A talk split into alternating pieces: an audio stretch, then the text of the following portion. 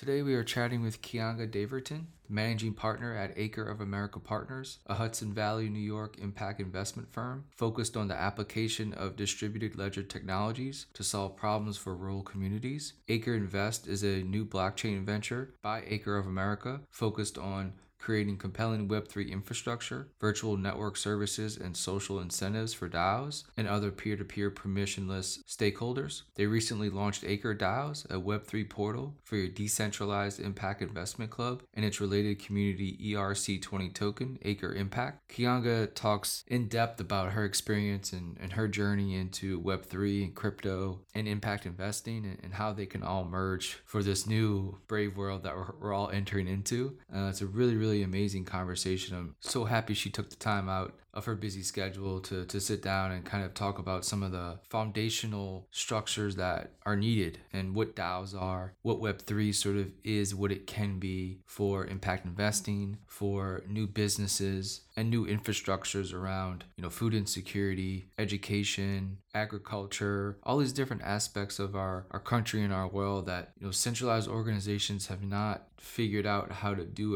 a, really good job at scale. And perhaps Web3 DAOs distrib- distribution of peers and distribution of ownership and distribution of, of work and effort and value, how that can really go into solving some of these big issues that we face in the world. So hope you enjoy the conversation and see you next time. Thank you, Grant, for having me on. Really excited to, to talk with you and be among your illustrious guests that you've had on this podcast. Where where where to begin? I started my career as an attorney, as a lawyer in New York, working in the derivatives area. And you know, this is interestingly really super relevant right now. It's funny how things come full circle. That my dominant practice area at a law school was in derivatives. And this hmm. was like the late 90s when lots of sort of a heyday of, of derivatives are, you know, fantastic. They're growing, they're great risk management tools and regulation at that time was extremely limited. I mean, for in fact, most of what I worked on was exempt or excluded from mm-hmm. regulation and and uh, in law school, even I worked on the emerging credit derivatives market. Uh, and so it's interesting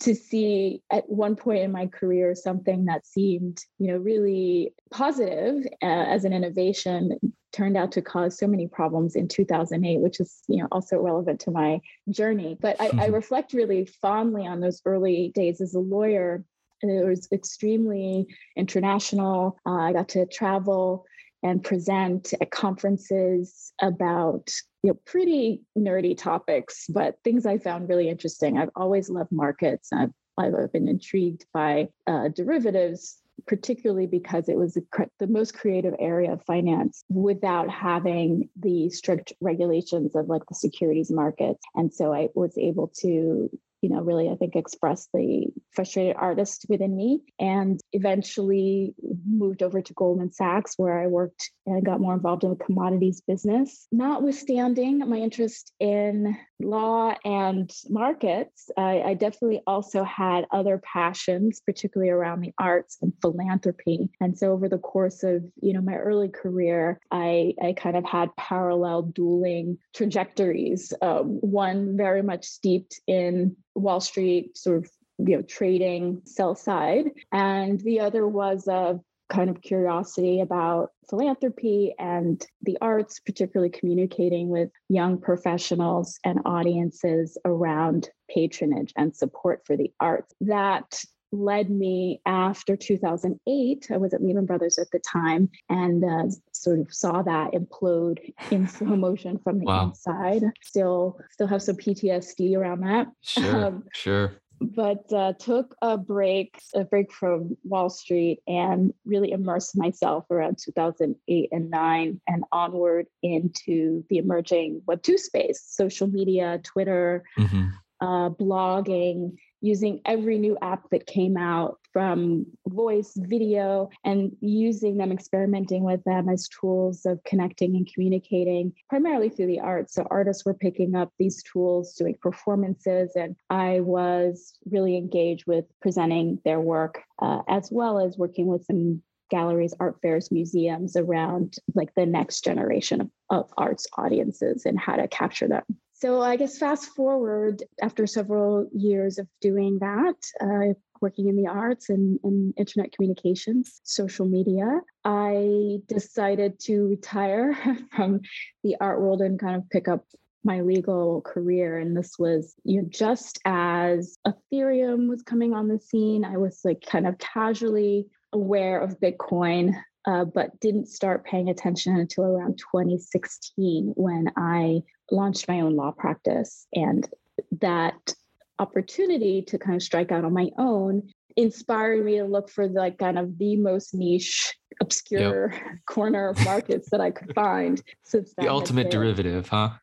yeah, oh, exactly, exactly. And it's it's it's ironic how I think in many ways my work in the arts, which was super focused on like performance, a lot of conceptual work interest me. It gave me a kind of um, I think mental model to be able to grasp a lot of what right. you know even happening now with NFTs and you know what is an NFT, what is Bitcoin. So you know I think that that time I spent kind of studying contemporary art, you know, gave me an advantage uh, among maybe what would otherwise be the case as a sort of Gen X like lawyer right. to be, be comfortable teaching myself uh, how how to navigate like the, the internet communities the tools that were starting to become available to interact with the space and so just sort of to fast forward again from that initial sort of inquiry thinking about you know another niche area that since you know my work in derivatives had really been interesting and and and and, and a positive in terms of career opportunities having that special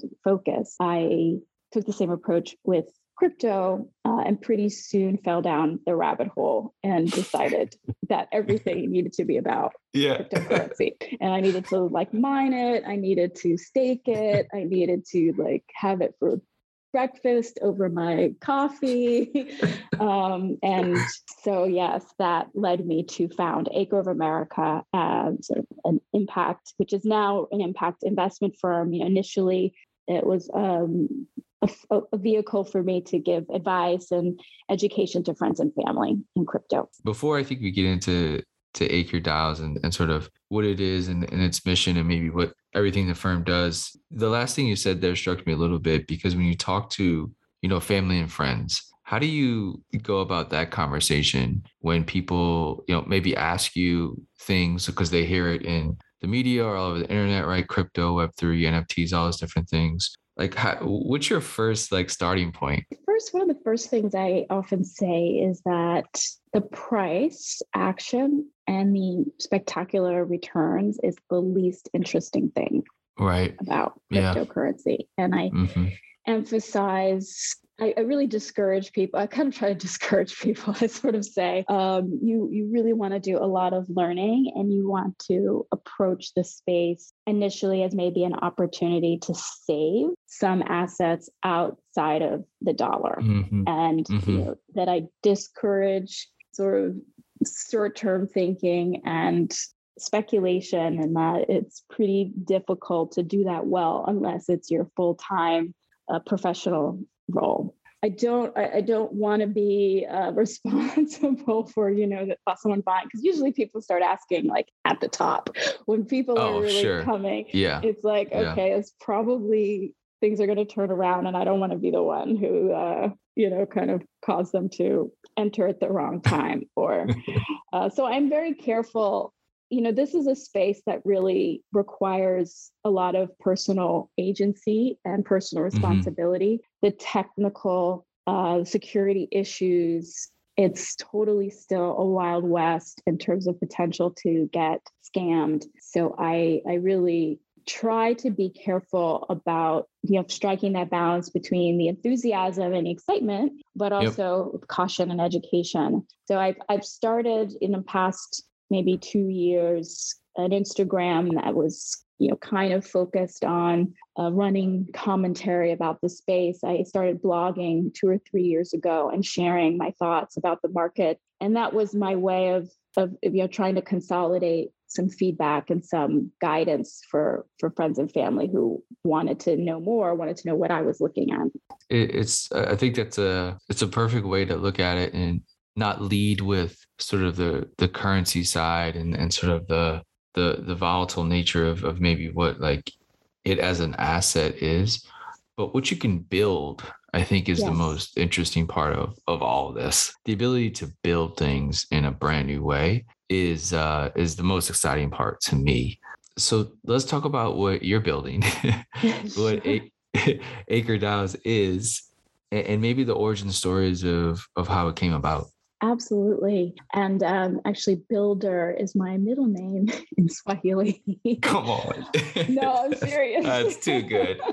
too much, right? I was sort of reflecting on that recently, like, wow, what's happened here? Funny how that naming thing works. Yes, you know, my my the origin story for what I'm doing now and how Acre DAOs came to be is very much connected with coming to the Hudson Valley and meeting my business partner Chris Lindstrom in the middle of the pandemic, and both of us having shared interest in Hudson sort of super local impact opportunity zone funds. So I had been thinking about opportunity zone legislation and tax rules. And I don't know how familiar you or your audience are with, with this in the US. It was just briefly, you know, a, a an ability, a structure that allows investors to use capital gains and invest them in a local community and receive certain tax advantages for doing so. And yep. what interests me about that program is it kind of coming from a just strictly crypto world where there are values around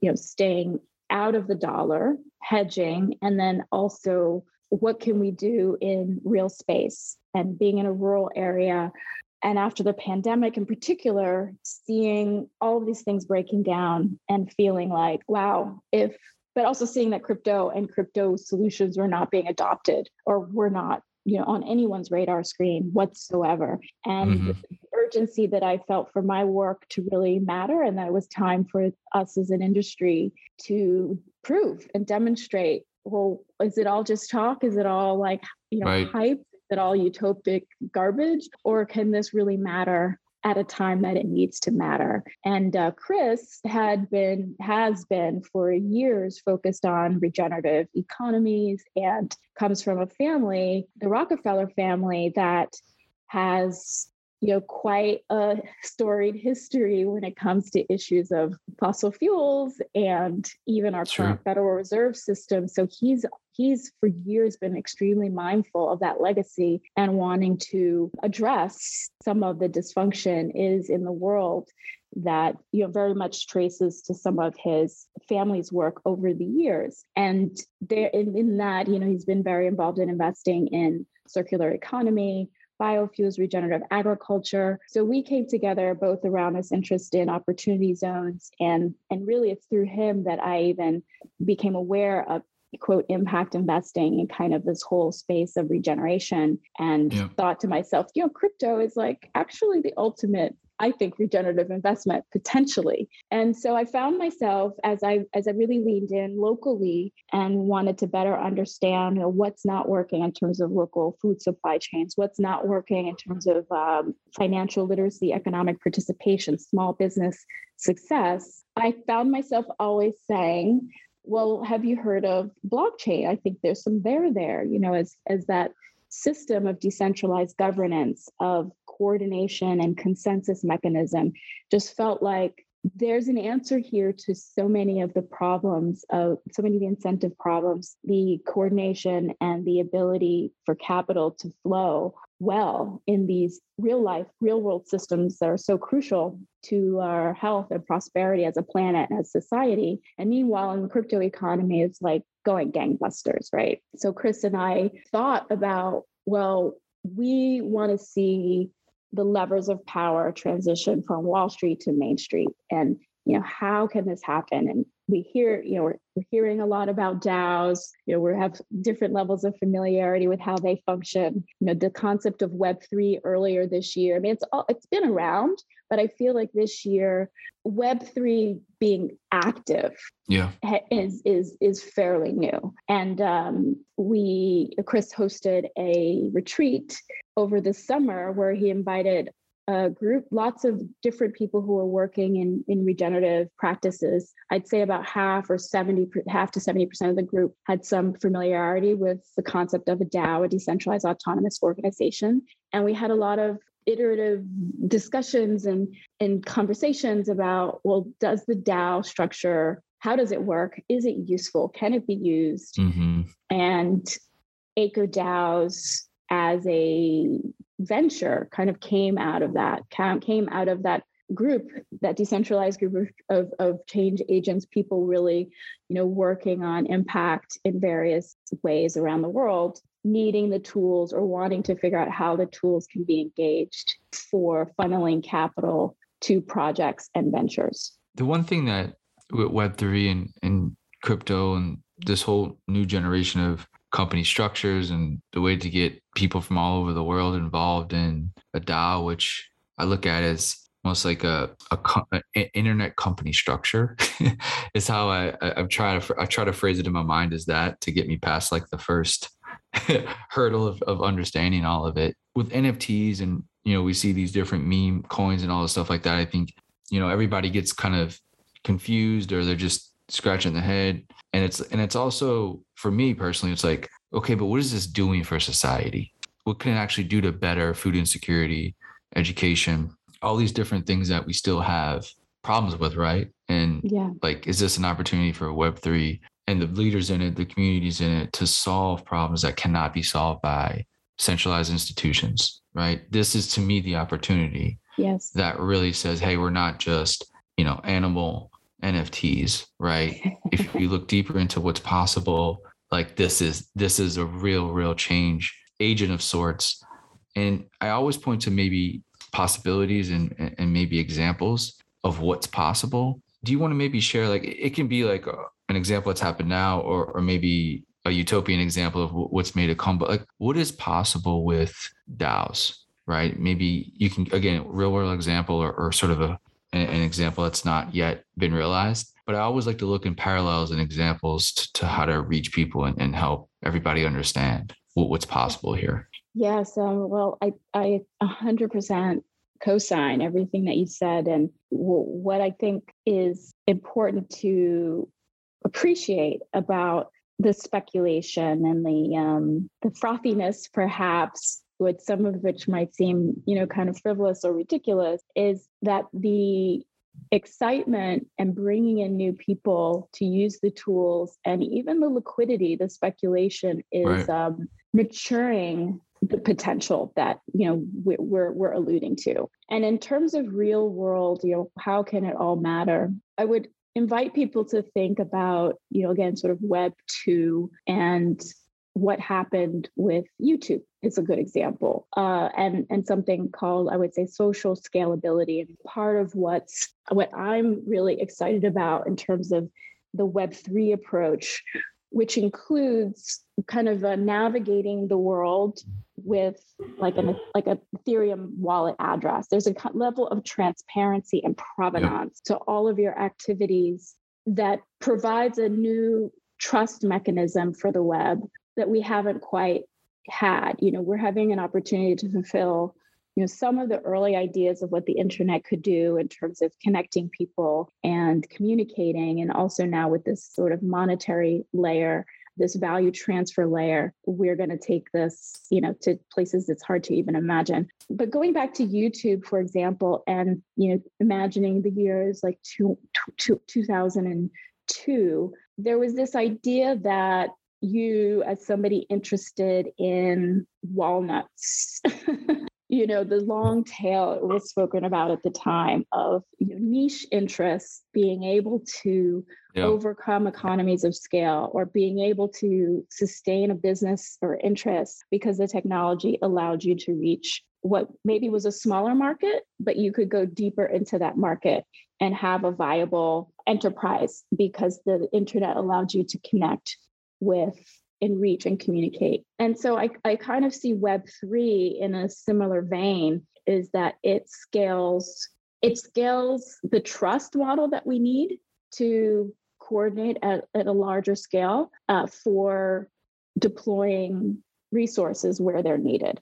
So like right now, all around the world. And in the, you know, people also often in, in the US, some some demographics within the US can get very excited about uh, innovations that are happening in underdeveloped countries around payments or banking the unbanked. And being in upstate New York, I'm here to tell you, like, we need the same here. Like in this yeah. country, we have um, severe, severe disparities and disinvestment and infrastructure that's crumbling, social systems that are crumbling, opportunities that are disappearing you know as for a small segment of society the, the gains and the benefits of everything that's happened in the last 10 years and, and longer just keep keep multiplying. And so i see web3 uh, or, or daos broadly speaking and the work that we're trying to do as like stitching together the vine right? Like plugging back into a source that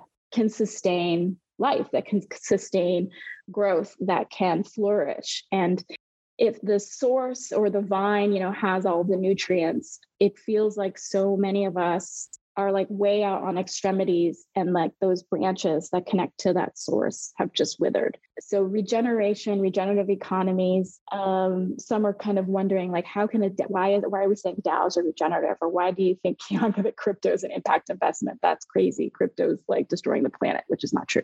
But i see it in this way. I see that this technology that allows us in a decentralized way again not not not speaking about the the vine core being in terms of like there being a centralized model um, that we aspire to but recognizing that that's kind of where we are right now with like resources capital flows knowledge power like centralized in the trunk of this vine. And that daos and dao infrastructure is about building out a network that allows that knowledge that allows that you know resources to circulate and flow and be managed in a much more efficient and effective way so that we see this regeneration distributed in a more equitable way.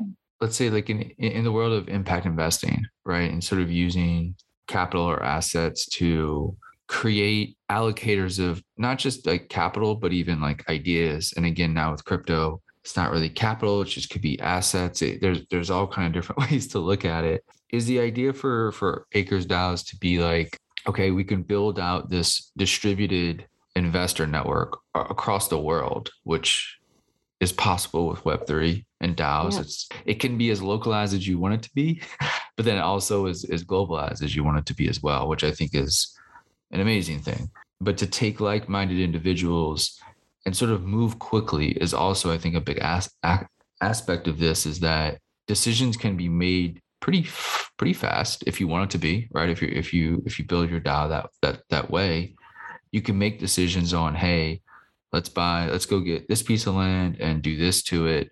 Um, let's do you know go invest in this company because it's doing this and that. Is the idea of it is it like a moving living like venture fund? Like is that what you want to build for people is that idea that you can use investments and have people globally be a part of it, be a part of that movement into allocating capital to your morals and what your values are, right? Rather than you can just only invest in the S&P 500, right? For most like retail people. Yes, that's absolutely right, Grant. And and it's a peer-to-peer model. This is what I'm most excited about innovating is getting rid of the friction, getting rid of the rent seekers, getting rid of the intermediaries that sort of take fees and slow down the process uh, of getting kind of the capital to where it's needed. And being able to use the fractional nature of digital assets means that more people can participate. So you can have more people at smaller sort of dollar amounts or value amounts organizing and coming together you yeah. know, like kind of swarm. I often think of a swarm, you know, I'm, I'm getting really interested in bees this year and this sort of hive and hive dynamics where, you know, groups can just form and attend to a particular task and then, you know, maybe reform and attack another task.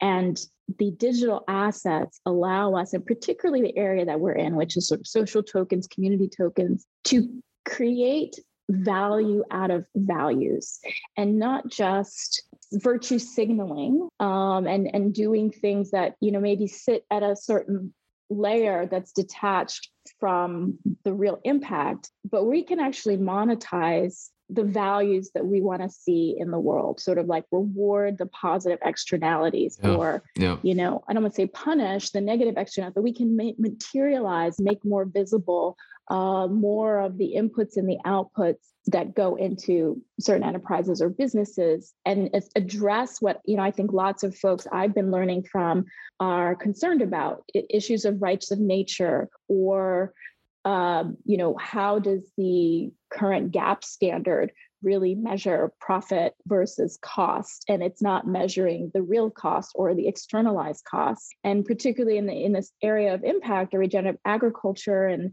you know lots of sectors the results that we want to see are not well incentivized in our current sort of capital model. So I see an opportunity for Web3 and social tokens and communities to add a new sort of channel to the capital stack, right? We can create hmm. value out of social assets. We can almost monetize the activity the contributions that otherwise you know prior to having these kinds of forms of digital assets were not able to be made tangible.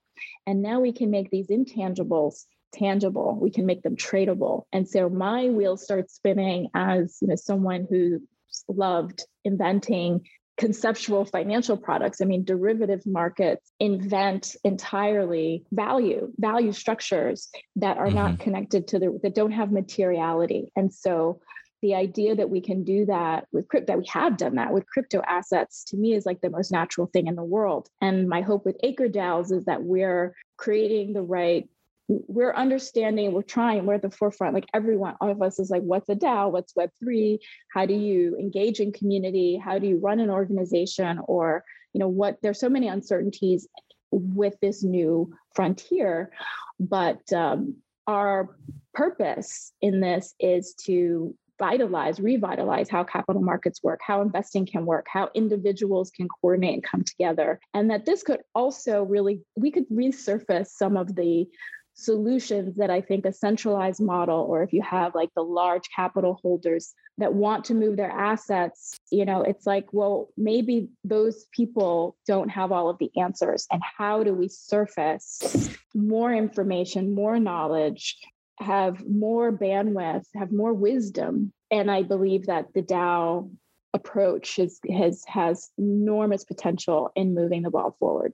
And I want to talk a little bit about access because yeah. I think it that's really one of the most important layers of all of this is that you know the one things with sort of traditional markets is sort of the accredited investor. Mm-hmm. this sort of hurdle that is it just kind of haunts the industry i think in a, in a way that is like so it's just outdated way of thinking. And that's why i think crypto that's why i think web3 is exploding because you don't you don't need a permission slip to participate. And i think access is such a key element to all this. How do you look at access and how do you make sure that we don't form these similar hurdles in the traditional market in web3 how do we how do we not eliminate access? Yeah this is this is such an important topic and investor protection is a is a big theme. I think i saw our sec chairman is really leaning in on that theme and we have this uh, sort of stack of regulatory uh, constraints that have evolved in this country, United States, over a century, you know, due to people losing money at different times and feeling like we need more regulation for bad actors to protect people who can't maybe bear the loss or who presumed not to have the sophistication or education to um, know what to stay away from. So, I mean, I I do have really strong reservations about that sort of very paternalistic approach to someone that just because they don't have a million dollars, they're not smart enough to make their own decisions and they need to be protected away from some of the best wealth generating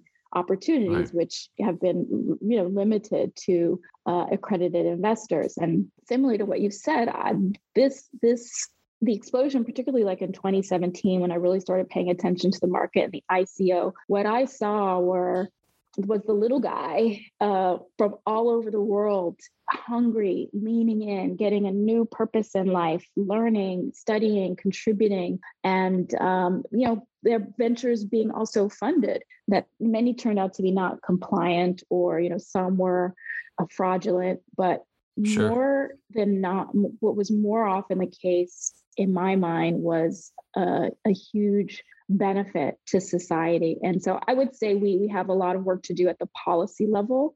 What I what I encourage folks in crypto is, is to do is it's not you know not everyone needs to be involved in every area, but compliance is crucial. And I, I believe a segment of us in the industry should be engaged with reforming the laws and not concede that we're not subject to them or not believe we're not subject to them or or not necessarily say oh we're just going to operate outside or you know certainly for those in the us say oh well we're just going to leave the united states or you know i, I think we've got to form a really coherent argument and that's going to take some political pressure that people need access to these opportunities to participate in this new economy, to participate in making decisions for their family and their future. And we, we, we've just got to take a different approach to investor protection. And I would say further, just another comment on this, uh, because I'm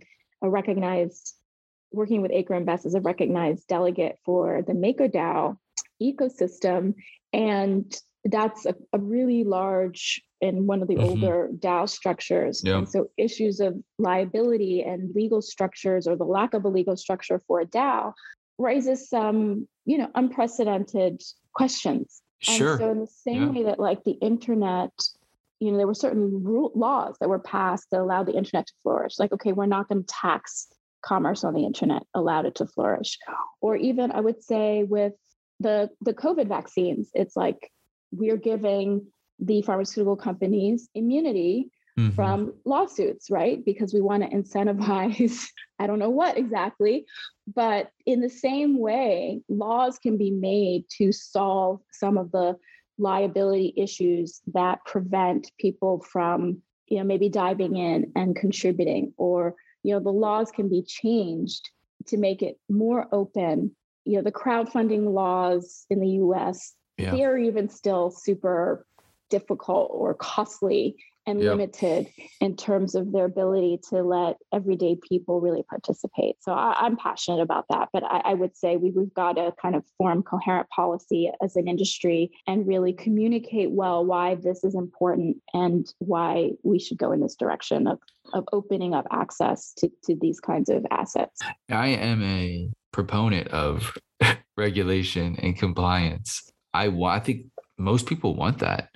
I think most people just don't want bad policies, right? right? And what I certainly don't want is is making is regulation leads to exclusion. I, I mean, of course, like people need to be educated, and there needs to be learning tools out there, right? But you know, that's done. That's not a reason to exclude them, which is what you know the accredited investor laws have done for you know multiple decades, almost a half a century is elimin- is literally excluding people from the wealth generation that you know private companies have. When they go public a lot of that company's value is diluted at that point. I'm i mean sure it'll still i mean it'll still go up for like i mean it still yeah. has value obviously. Yes. But the wealth creation is created before it hits the public market when most people have access to it. And so that's what i don't and i think that's why web3 is exploding and all these different things are people are building and creating amazing things because it is it's welcoming and it's open and it's not exclusionary. And to me i i wanted to keep i want to keep it that way but i also have my cake and eat it too where there are some you know there are regulations there is compliance areas that you know, whether it's users need to go through um, whether investors need to go through whatever you want. Investor and user is probably the same thing at this point now in Web three, right? It, it's kind of meld, yeah, molded it, both both both terms. It, it really allows, and I think also our idea of an investment club, lovely love the possibility that you know really anyone can consider and everyone should consider themselves an investor right so so opening up that idea of you know who, in terms of power dynamics who's an investor? Like we're all in this. We all need to i think adopt a mindset of like uh, what i have to give and everyone regardless of economic status has something to give has an experience has their time has you know a, a, lot to give and one thing about web3 is it feels like it can really reward it can give people many many more people an outlet to contribute and actually uh, sustain themselves through what it is that they have to give. So with like non-fungible tokens to be able to prove again the provenance of your own creation and build in economics into an asset that will continue to reward you know the original creator.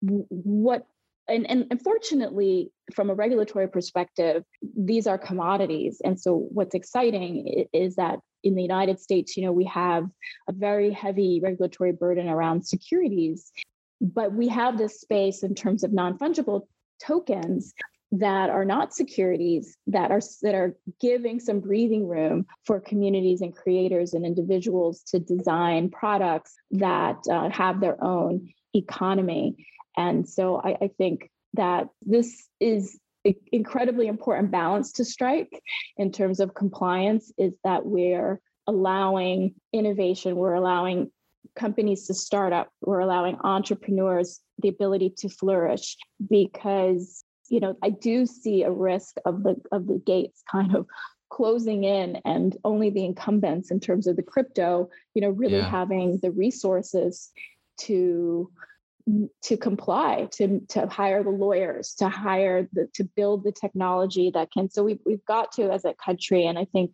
you know the, the world is struggling with this. Strike the balance that lets people participate, lets people build businesses that there's a business model that they can follow that's compliant but that doesn't like strangle their efforts before they can even get off the ground i want to end on last question around regenerative and you know, acre itself stands for autonomous communities for regenerative economies.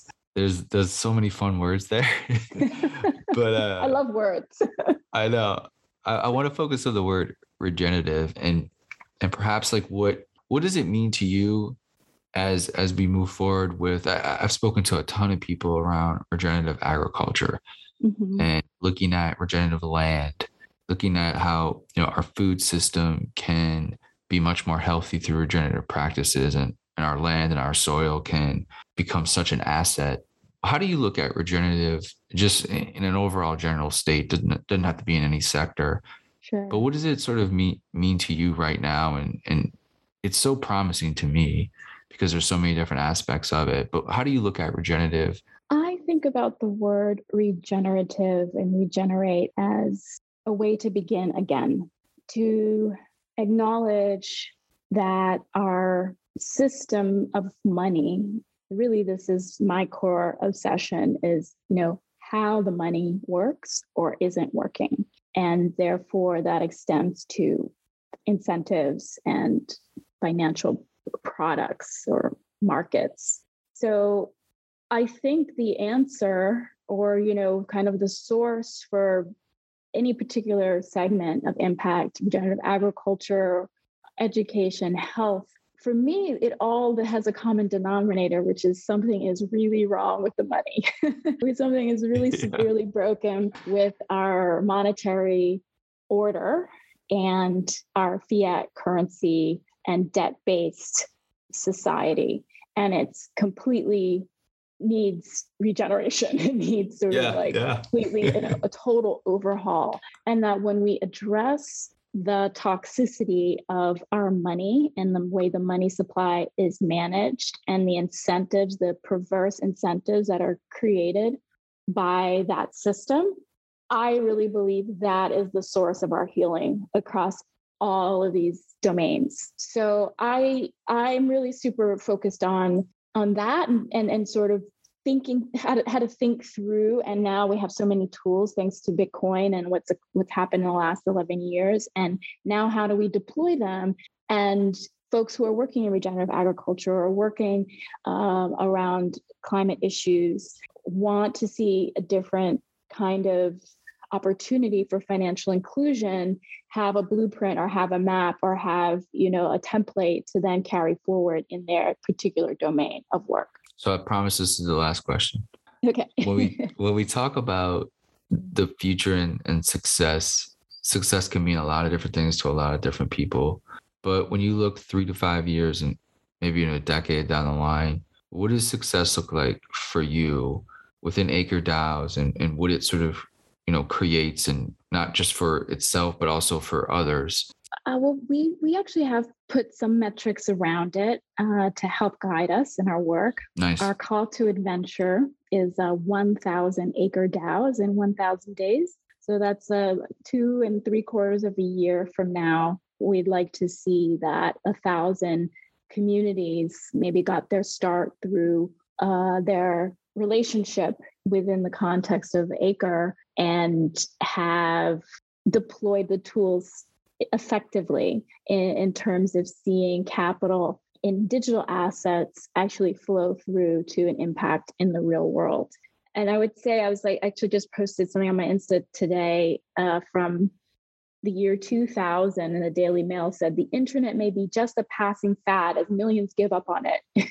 you know, which sounds like what a lot of criticisms about the DAO and about web3 right now is like it can't work and like it's a passing fad. And so i think success i don't believe that but we have to really prove it as having kind of value for all people. And, and that to me would be success in say five years. We could look around and say hey here's a group of people various communities all over the world that use that grabbed hold of this open source technology, this openness, and applied it in their lives and in their communities. And they have more agency, they have more prosperity, they're thriving, and they have self determination because we were we were part of advancing the use and adoption um, of of these tools and of this potential and and making a difference in the real world. Well, thank you so much, Kianga. This was amazing. I, I, I would love to have you on again to talk about all kind of different ways that communities can use these tools and use DAOs to regenerate their own communities in ways, right? And make to, it love to. a long, a sort of long lasting asset for themselves and them communities. So maybe we'll put that together. But this has been a uh, a great conversation, and, and, best of luck for you and the team in, in the future, and and laying the groundwork for for hopefully a, a lot more people, right, to, to get involved in thousand acre DAOs. yes.